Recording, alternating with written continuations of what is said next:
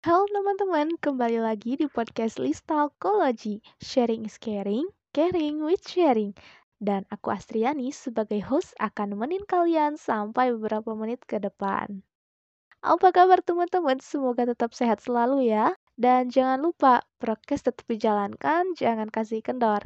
Apalagi sekarang nih, udah mulai digelar pembelajaran hybrid. Asik ya, akhirnya bisa main ke kampus, bisa ketemu teman-teman, dan bisa merasakan feel belajar di kampus yang sesungguhnya. Tapi jangan terlena ya, aku ingetin sekali lagi prokesnya dijaga biar semester depan bisa full kuliah offline. Sekarang udah masuk ke episode 9 dan kali ini agak lain nih. Biasanya kan aku ngobrol sama seorang narasumber. Kali ini aku mau ngobrol sama kalian langsung nih, para pendengar Listalkology. Di episode kali ini, aku bakal bahas sesuatu yang lagi ramai dibahas, khususnya sama anak muda ya. Eh, tapi bukan berarti yang udah lewat masa mudanya, jadi nggak dengerin podcast ini. Tenang aja, untuk yang muda maupun di atas muda, bahasan ini tetap relevan kok. Karena ini terkait hal romantik yang berkaitan dengan cinta. Nah, emang cinta bisa dirasakan oleh kaum muda aja? Enggak dong. Wah, langsung pada semangat nih kalau bahas hal-hal yang berbau romance. Aku kasih clue ya. Clue-nya misal ada dua individu yang berbeda. Si A bilang, aku sukanya quality time. Tapi kalau si B bilang, aku seneng kalau dikasih hadiah. Mungkin ada yang udah bisa nebak apa hal yang dibahas? Kalau tebakan kamu love language, selamat, tebakan kamu betul. Tapi mungkin tadi ada banyak juga yang belum tahu atau bahkan baru dengar love language.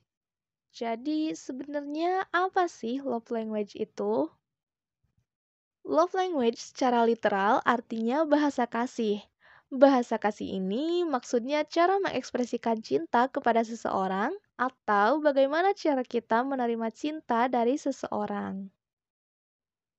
Love language ini pertama kali diperkenalkan oleh Gary Chapman dalam bukunya yang berjudul The Five Love Language: The Secret to Love That Lasts. Bagi yang belum tahu, Gary Chapman ini seorang penulis Amerika dan pembawa acara talk show radio. Beliau juga berpengalaman sebagai konselor pernikahan selama kurang lebih 30 tahun. Selama 30 tahun itu, beliau sering kali menemukan kliennya yang bermasalah dengan pasangannya. Kliennya merasa dirinya tidak dicintai lagi.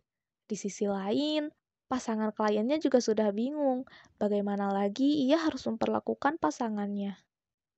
Dari klien-kliennya tersebut, beliau menemukan suatu pola di mana seseorang mempunyai kepribadian yang berbeda-beda, termasuk dalam pengekspresian cinta.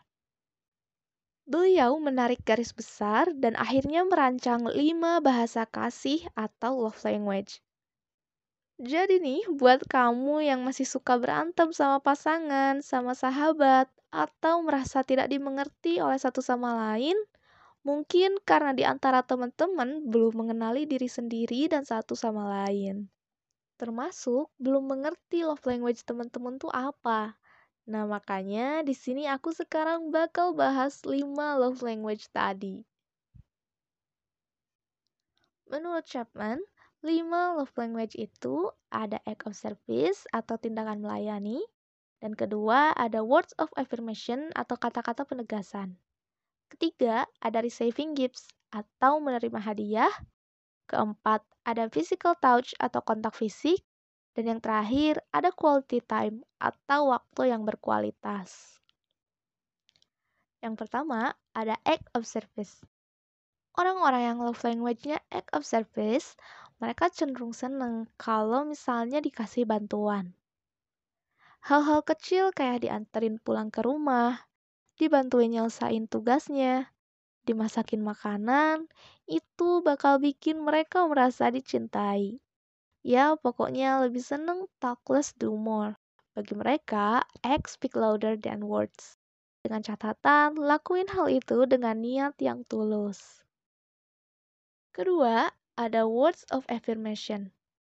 Kalau orang terdekat kamu punya love language ini, mereka bakal merasa dicintai dan diterima kalau mereka menerima kata-kata positif dan dorongan semangat. Hal-hal sederhana kayak aku sayang kamu. Atau misalnya, wah outfit kamu lucu banget, aku suka deh. Atau tingkat lanjutnya mungkin kamu bisa bacain puisi atau nyanyiin lagu buat dia. Tapi hati-hati nih, side effect-nya mereka bakal gampang down kalau nerima kalimat-kalimat negatif. Ketiga, ada receiving gifts. Pasangan kamu love language-nya ini. Kalau iya, berarti mereka bakal menganggap semua pemberian atau hadiah dari kamu sebagai simbol cinta. Mereka gak hanya senang nerima hadiahnya, tapi juga menghargai niat dan usaha kamu dalam memberikan hadiah tersebut. Gak perlu hadiah yang mahal kok. Barang-barang kecil dan sederhana pun pasti akan mereka terima. Karena hal itu nunjukin kalau kamu ingat dan peduli sama mereka. Dan biasanya mereka bakalan ingat setiap pemberian dari kamu. Keempat, ada physical touch. Mungkin ada sebagian yang menganggap negatif love language ini. Tapi sebenarnya enggak juga kok. Mereka yang punya love language physical touch bakal merasa dicintai pas kita hadir secara fisik. Dan mereka bakal seneng banget kalau kita genggam tangannya, elus kepalanya, dipeluk, atau mungkin mijitin bahunya.